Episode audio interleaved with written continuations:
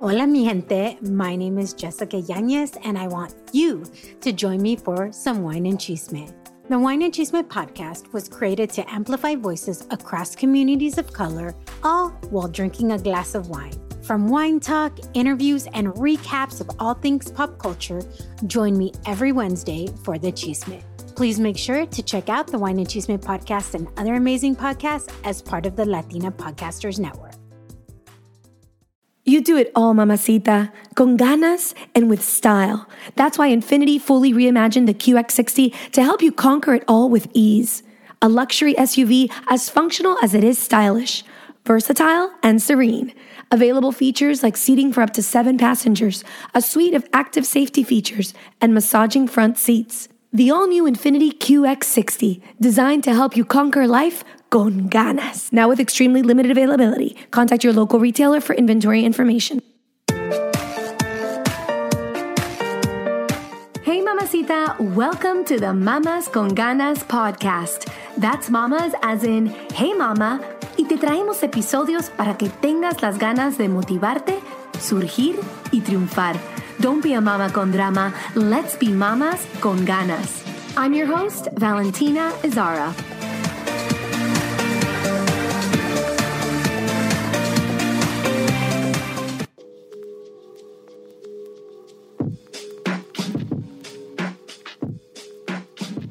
On this episode of the Mamas con Ganas podcast, I have a very special guest, Gilza Fort-Martinez. Gilza Fort-Martinez is a licensed family therapist with over 25 years of experience in the areas of improving interpersonal relationships, conflict resolution, and women's life transitions. She's also the founder and CEO of Resolution Counseling Center. Welcome, Gilza, on the Mamas con Ganas podcast. Thank you so much. This is a great honor to be able to chat with you this morning. Before we enter the meat of our podcast episode, tell our listeners a little bit about yourself, where you're from, and how you got started into family therapy. Well, I am Cuban-American, like a lot of us, a child of political refugees, but really grew up here in the States, in Miami mostly. And I came into therapy kind of a backdoor approach. My father was an attorney and had loved being an attorney, loved helping people, really believed in the word of the law. And so I was supposed to be an attorney and I tried. I really tried to be an attorney, like a good, eldest Cuban daughter. I really tried to do what I was told. But by the third year in college, I realized that I wanted to help people in a different way. And that psychology and really the understanding of human behavior is what called me. And then really working with families, with couples, which is kind of the beginning of the family triangle, so to speak, and really realize that a lot of us as women, right, we are often the backbones of those families. We are what supports and kind of keeps things going. And so really it drew me to wanting to work with couples and particularly women as we go through the transitions that life throws at us all the time. Here I am 25 years later. 25 years later. That's amazing. That's a career. Yeah. Definitely.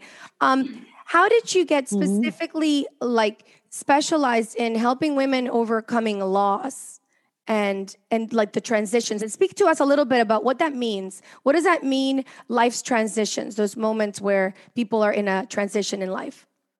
No, we have transitions from the beginning of, there's a beginning, a middle, and an end to the life cycle. And going from one stage to the other, from childhood to adolescence, and then into adulthood, I became really interested, particularly in the 20s and 30s for families in general. But again, I have looked towards women in the sense of the various things that we were culturally expected to do, as well as that we have done and kind of trying to, in Miami, trying to deal with the both sides of the cultures, right? Many of us as Latinas trying to also work with maintaining our heritage as well as living within American society.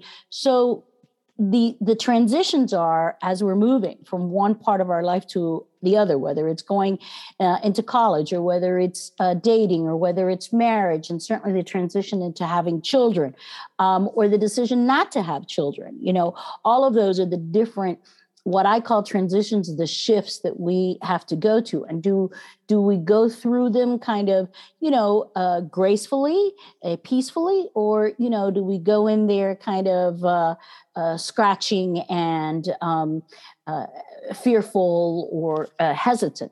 So I've really wanted to work with women, particularly in the idea of, well, what happens when, you know, life throws a curveball at you? You know, and that's kind of what I call loss. We all have loss, whether it's death or a divorce or some kind of change in status. But there's a loss even in going like, okay, so I graduated high school. Do I go to college or do I go to work? Do I get married? Do I have children? All of those decisions that we make, or sometimes we don't make, there's a potential of loss in there. So it's really about how do we navigate those decisions.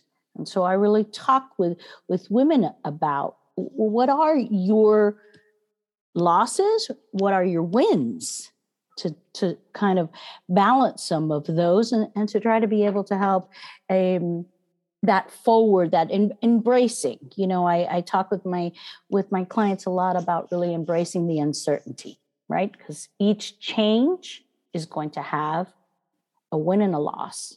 And it's going to be, for me, it's about trying to find some semblance of balance, even though balance is never static, right? It's a little dynamic.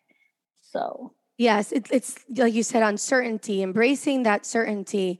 And I think it depends on us, you know, to either embrace it or to really resist it. And sometimes the resisting of it can be more detrimental because it's almost like we're not wanting to accept the space and the moment that we're at. So these curveballs that life throws us, how do you help women embrace them and actually deal with them? I always talk with them that a key piece to dealing with or really stepping into whatever that loss is, like we said, if it's the death of someone, if it's the change in status, if it's their move, the emptiness, whatever loss is happening, then first and foremost that we acknowledge it, that we know that there's a whole bunch of different feelings that happen, and that as human beings they happen simultaneously.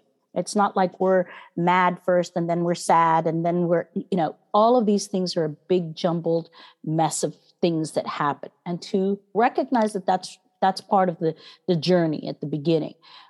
Loss is about grief. Okay. It's about the process of grieving, right? So I talk a lot with people about patience and kindness with themselves, about acknowledging, you know, those feelings. And then, you know, it's about resting. So many people in American society will tell us that, you know, resting seems to equal lazy or unproductive. And for me, resting is a critical piece of managing the loss and the grief, you know, all of the different feelings that come with grief. So I start with those. Can I just help you to kind of turn inward and kind of be okay with what's happening inside, because that's really, you know, rest is how we restore, and we need to have a little bit of re-energy in order to be able to get back up and kind of deal with what's happening, you know, on the outside of us. Yes. We live in a society where I think even we expect ourselves to recoup like immediately. And sometimes we need, like you said, time.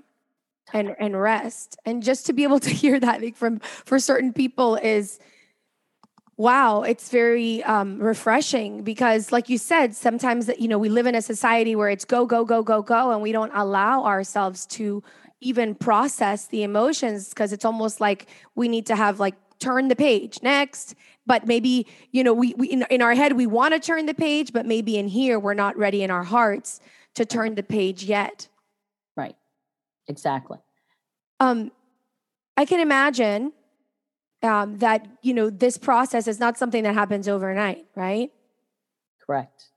How, you know, what is the, you know, what do you tell, the women that come in to seek your help in terms of like the time allowed for them to heal and process, and what that looks like, because maybe sometimes they could have an unrealistic expectation of how fast they're supposed to heal. Very often we have an unrealistic expectation. Yes. And again, it's cultural in many ways. Many times it's also pragmatic, right? If you are, if you suddenly become a single mom in whatever way that happens, you know, you may really truly feel that you don't have a lot of time to do this. And yet for me, it isn't only time, because I certainly have known women who have been, let's say, widowed or divorced or some other kind of loss for 20 years. And they are as angry or lost or bitter as they were on the first day. So it isn't just time, as we say, right, in Spanish, it isn't just tiempo al tiempo, right? It is also about allowing yourself to do the work that goes along with grieving. So you rest, and then I talk with them about reflection. There needs to be some time here that you intentionally set aside to kind of draw the lessons learned here. Whatever the loss is, the curveball that life has hit you with, that you take the time to really reflect, okay, how did this happen? How did I get where I am? What are the things that I'm going to draw from this? Because otherwise we tend to do the same thing over and over again, expecting different results, as they say, right? So rest, and then there's reflection. And to me, those two pieces go into the formula of how we reset.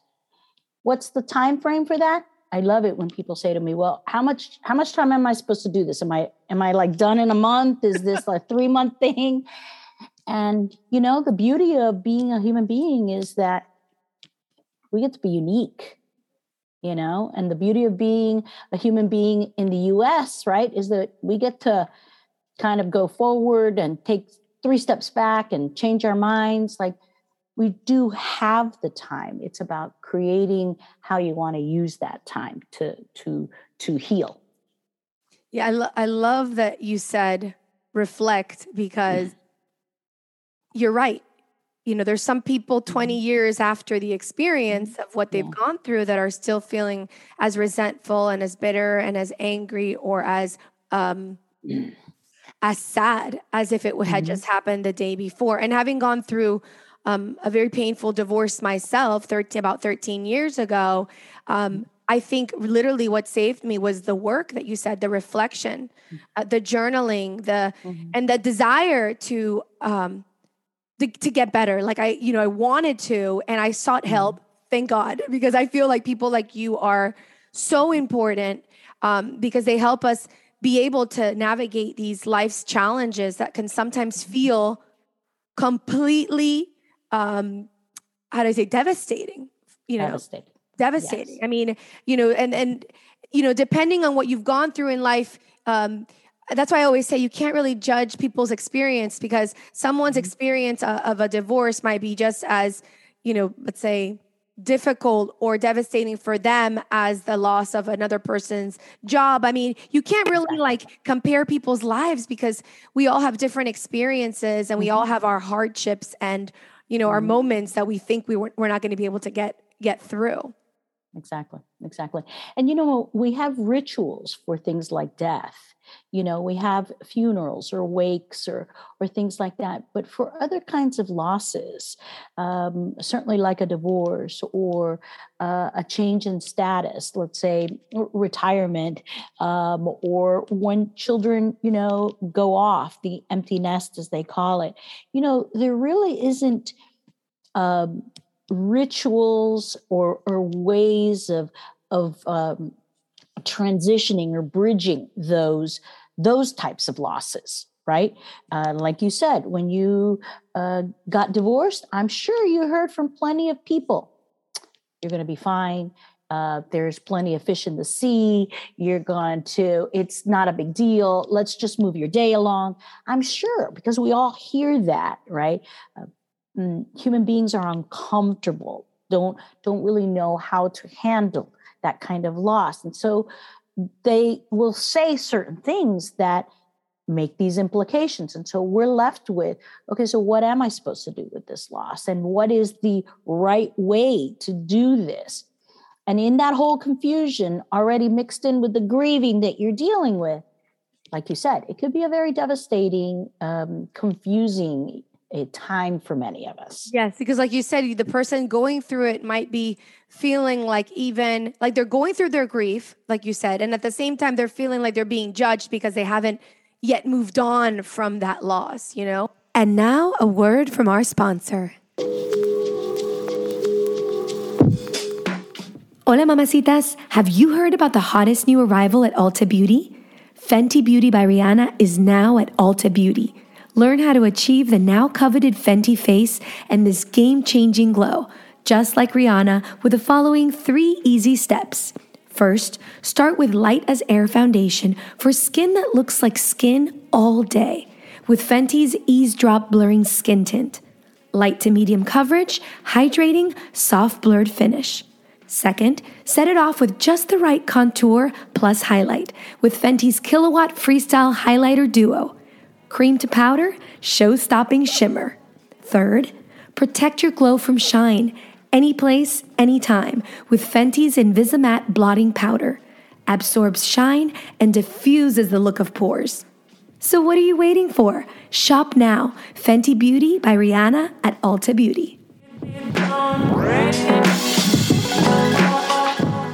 And since you brought up the topic of losing a loved one, because I think also even in today's day and age, you know, when somebody works for corporate, it's kind of like they lose someone, they go to the funeral, and then they're expected like a week later. And then it's almost like I've heard from people like, wow, I feel like I can't even process the loss or talk about it because it's sort of deemed inappropriate.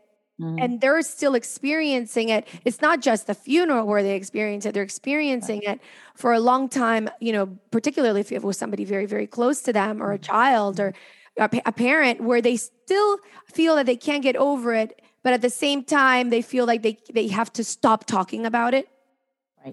In society. And what can we do as like a friend of somebody who's actually experiencing that to help our friend navigate that kind of a loss, like the loss of a loved one? When somebody experiences the loss of someone, it's sometimes hard on the other side to even know what to say to that person. Right. And I think that a lot of that comes from our own fear, not only of death itself, but of what I hear a lot is, well, you know, like, I don't want to upset her, you know, like, I don't want to bring it up and then upset her. And I have to tell you that if you asked me for just one thing that you could do to help somebody or to support somebody in a time of loss, I would say to you to ask them about their feelings. You be okay with hearing, I mean, only ask the questions that you really want the answers to, right? But I would say to you, if you wanted to know one thing, most people do want to be asked, how are you? How are you feeling? Truly though, right? Not the one that we usually do in society, right? Hey, how's it going? And we say, oh, fine, we're good. That's at a very superficial level, right? I'm saying to you, ask how they're feeling, acknowledge the feelings, and then maybe just sit quietly with them. It isn't your job, my job, to solve this for them. People have to navigate this path of, like I said, all of the various different feelings that happen in grief. And we tend to go back between mad and sad and all of the ramifications. So ask, sit quietly with them, and then listen, right? Because there's a type of listening that has to do with understanding and intention, and there's hearing, right? We hear the words, but we kind of listen a little bit deeper, kind of with the heart, with the soul, with the experience. So that's absolutely. I mean, I know that when I was going through my experience, like having somebody like you helping me navigate through it was mm-hmm. important, specifically because of what you said. Mm-hmm. Because sometimes I felt like I had talked about it so much with the people around me that they were sick of me hearing about it. Yes. And so I needed somebody that I could still be able to grieve with and cry in front of, where I felt like, okay, I'm allowed to do this in this environment, and it's a safe environment. But then a question for you, like, how do you then from that standpoint of being like a listener, like a really good listener, and helping somebody kind of allow them to verbalize their emotions, how do you switch from there to then make that transition of, let's say, empowerment? Because sometimes people can get stuck, like we just said, 20 mm-hmm. years later, they're still talking about the same thing, and they're running in their mind with like the disco rayado, how we say, yes, where it's that same broken record in their head. Because sometimes after experiences that are difficult, people can interpret it in two different ways. People can actually, mm-hmm. like you said, learn from it and grow from it. And then there's the other way where people get stuck in it. How do you then find that navigation of getting to the other side, where that person is taking a little bit more, let's say, control of their thought patterns and of their interpretation of the situation that happened to them? And, that's a really good question, because we feel like this should be a very linear process, right? Where we go through one feeling to the next, and then boom, we're done. And, but grieving isn't like that, and overcoming loss is more of a circular thing. So part of helping people get unstuck is to keep movement happening, keep it to be a dynamic. So you're allowing for the feelings, you're allowing for the sharing of those feelings. Then you might sit quietly with them while they do that. Then there is, you're right, a part where you want to encourage, kind of like at the beginning, it almost feels artificial, right? But seeing what it would look like if you actually were on the other side of the bridge, so to speak, right? And to start to do that, we use tools. You mentioned journaling before. So I talk a lot about journaling. I talk a lot about mindfulness with my clients, just being very present. I like to be outside to do some of these things, really, good old fashioned, sunshine and fresh air, to really just ground us, So I talk with people about, kind of 3 steps forward and 2 back. I just encourage movement. Even if one day, some days in grieving, we're tired and we just want to kind of like sit in the middle of the road, so to speak, and not do anything. That's okay too, How do we get ourselves up and moving? So I talk a lot about tools and the lessons and the actual physical movement. Okay, so today, Maria, I want you to go and sit outside and be under a tree and just sit there for me for 5 minutes, put it on your watch, and tell me what that was like for you. So very grounded kinds of things to really help people kind of come back into their bodies, to be kind of, dramatic, because we do feel when we are at a loss that we don't know where we are and how we're moving. So it's a process, and it's a very circular one. And Sometimes it's just about telling people that. And I think that's a great thing to remind people of as well, because sometimes we can get caught up in the idea, like you said, that everything is just linear. And that if we're not taking one step forward, another step forward, another step forward, next, that like nothing's working. But in reality, like you said, a lot of this process is you take 3 steps forward and then 2 steps back. And that doesn't mean you're not progressing little by little. It just means that, like you said, it's something that's circular and that some days are better than others. And I always say, I think it's always about like getting back up again. Like, you know, you fall down, you might get up back up again. And the next time you get up, you might be able to run a little bit further, and then you fall down again. And then you get up and you get, you know, some, little by little, we feel stronger. We feel more, we heal ourselves, because yes, the healing process is definitely not linear. It's not. And I just always try to remind people, listen, feelings are temporary. Whatever feels completely devastating and overwhelming at the moment, it will pass. How it passes is something that we can work on. How it passes so that it moves, as you were saying, more into a space of healing versus a space of resentment or being stuck. That would be the work of overcoming loss. It isn't just time. It is, you know, we have to do a little work and assist in that process in addition to actual time passing.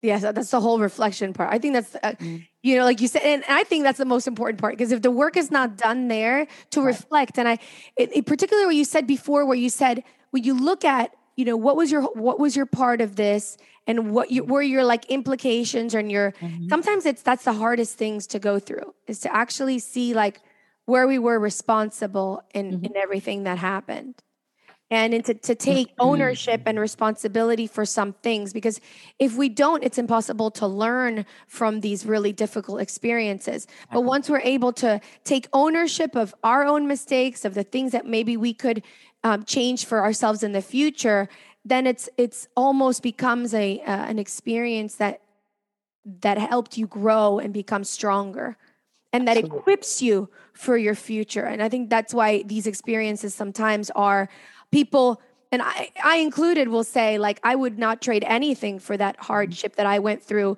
because it made me a more resilient person, and even a more, interestingly enough, a more optimistic person, because what it taught me in the end was to feel more empowered, because I learned all the tools that you're talking about, and you know, be able to be honest with oneself, because I feel that a lot of times we want to mask certain things from our experience and shelter ourselves. And that sheltering is not as helpful sometimes as that tough love is. Yes. I mean, my clients will definitely tell you that is my style, the tough love. I'm going to encourage you to be okay with your feelings, to look at all of them, to be kind to yourself. And then at a certain point, I'm going to start, you know, giving you a few little nudges, and the nudges might move to a few little kicks, you know, things like that, because we can't get stuck, but we do have to take whatever the time in minutes and hours and days, whatever that is for you, with movement. I'm just going to encourage you to keep moving. Grief can be heavy. Loss can be overwhelming. And with some movement, you can learn how to, as I say, duck and dodge. And you can, you know, keep that process going. And I promise you, most of the time we know when we're done. Most of the time, if you think back to your own experience, right, you knew when you were kind of coming out of that. Oh, yeah. You could see the light, you could be at the end of the tunnel, whatever cliche we want to use, but you knew when you were coming out of that. Like you said, the resiliency helped you to kind of like rise. And we know when that is. Yes. There's a moment where you wake up and you're like, wow, this experience has actually been, I say, even a blessing sometimes. Yes. My clients do not like, but usually one of the first things I tell them at the beginning of whatever their loss is that at one point we're going to talk about this and we're going to be able to say this was a gift. And usually the first time I say that, everybody is horrified. Oh, yeah. How can you tell me that? Yeah. This is horrible. This is the worst thing that's ever happened. I agree. It is. It is the worst thing that has happened to you up to this point in your life. Probably, yes. And at some point, you and I, if we do the work well together, mostly you, but if we do it well together, you will see this as a gift. And I will help you to figure out what were all the things that were hidden in that little gift box that you didn't even realize. Yes. Oh my gosh. I remember my sister told me something once. She said, mm-hmm. You know, Valentina, a door has closed and there's so many doors that are in front of you that you can open. And I remember being so angry at her mm-hmm. for telling me this. I'm like, how dare you? You have no idea what I'm going through, because I think that's what it is. We resist. And I truly believe that everything happens for a reason if we interpret it. Of course, we're not ready to interpret it like that right away. Like you said, that's where all the work and all of your help comes in for people to be able to navigate through this. But I think if it's done well and it's done with care and with ganas, or the desire to learn something from it, then anything could be a blessing. That's what I really liked very much about your podcast, and what feels very inspiring to me is that concept of con ganas, as we say in Spanish, because I can help people have skills. I can teach them how to communicate, how to grieve, how to fight fair. If it's a couple, I can help people create these skill sets.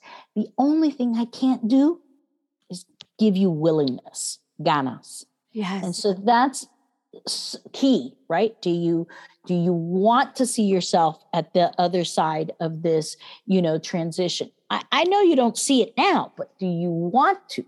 Because if you want to, then we'll get there. Yes. Willingness. Yes. Everything starts with the desire, the ganas, the willingness. I love it. Yes. I never heard that translation. It was like either drive or like ganas as in drive, but I love it's like it's actually that's what it is. It's willingness. Right. That willingness, that wanting to, that yes. That desire. And you don't start there. When you've had a loss, you don't start with desire. You start with grief. Yes. And that's okay. That's where we're supposed to be. And with that, and as you said, with the work, you get to the place where the willingness kicks in. And you'll know when it does. As you said, you wake up one day and you say, all right, okay, what do I got to do? And most of us are able to. How much time that takes, I don't know. Yes. Right. But you can. And I'm so glad to hear that, when you struggled with your situation 13 years ago, that you were willing to go and get some guidance, get some professional guidance. So many of us, especially as Latinas, will not do this counseling therapy thing. Yes, you're right. It's also part of our culture to almost, I don't know if it's linked to that. What will they say? Like, like if somebody finds out that I need help, then I'm less than. I don't know if that's part of where it comes from in our culture, or that that sense of like, no, I have to have everything figured out for myself, and I don't need help with those type of personal, private things. Correct. Personal, private, the stigma of, well, if you're seeing a therapist, well, mejor, we got a little crazy there. We got a little, locura. We can't cope, all of the different stigma. So I'm really glad to hear that you yourself has experienced the process and felt that it benefited you, that it helped you to really make that transition. That's what keeps me, after almost 30 years practicing, Valentina, to really still really love what I do. When I watch somebody start here in that darkness and really walk that, proverbial bridge, and then they figure out where their sunlight is or what type of light they are going to do. That to me is still absolutely magnificent. Oh, that gives me goosebumps. It must be amazing. Yeah, it's oh my God, it's the biggest gift that you know. Wow. It really is. The transformation. Really is. Absolutely. The transformation. Tell my mamacitas where they can, contact you and where they can find you. Well, like you, Latina, I'm local here in Miami, but you can find me. I have actually stepped into learning all about this technology and the social media. So you can find me on Instagram at Tough Love Healer on Instagram, or take a look at my website, gilzafort.com, just to maybe get to know me a little bit and know what I'm about. I do a little bit of writing on there and speaking as well. So I would love to be able to help in Absolutely. Any way that I can. And Mamacita, I'm going to be posting all of Gilza's information on the website, mamasconganas.com/125. And you can find all of her information there if you want to contact her and seek her guidance and help. And thank you so much, Gilza, for doing this and coming on our podcast. We're going to do this in Spanish so that my mamacitas who speak Spanish can also, because Gilza actually does the therapies in Spanish and in English, which I think being in South Florida is just, it's perfect. Necesario. Necesario, yes. Thank you so much. I appreciate very much. Thank you for doing this, for keeping, women at the forefront and helping them, find paths. That's important. Claro que sí. Bueno, mamacita, hasta la próxima. Thank you, Gilza. Hasta luego. Thank you. It's Valentina. Espero te gustó este episodio de nuestro podcast. If you liked it, or if any of our content has inspired you in any way, I'd be ever so grateful if you showed some amorcito by reviewing us on iTunes or wherever you listen to us. Every single review will help us reach more mamacitas so they can live their life con muchas ganas. It's because of you, our listeners, that we're able to create contenido para otras latinas. Un millón de gracias por suscribirte, escuchar y compartir nuestro podcast. Si tienen preguntas, comentarios y más, pueden visitar nuestra página web mamasconganas.com or follow us on social media at mamasconganas. You can also write me directly at info@mamasconganas.com.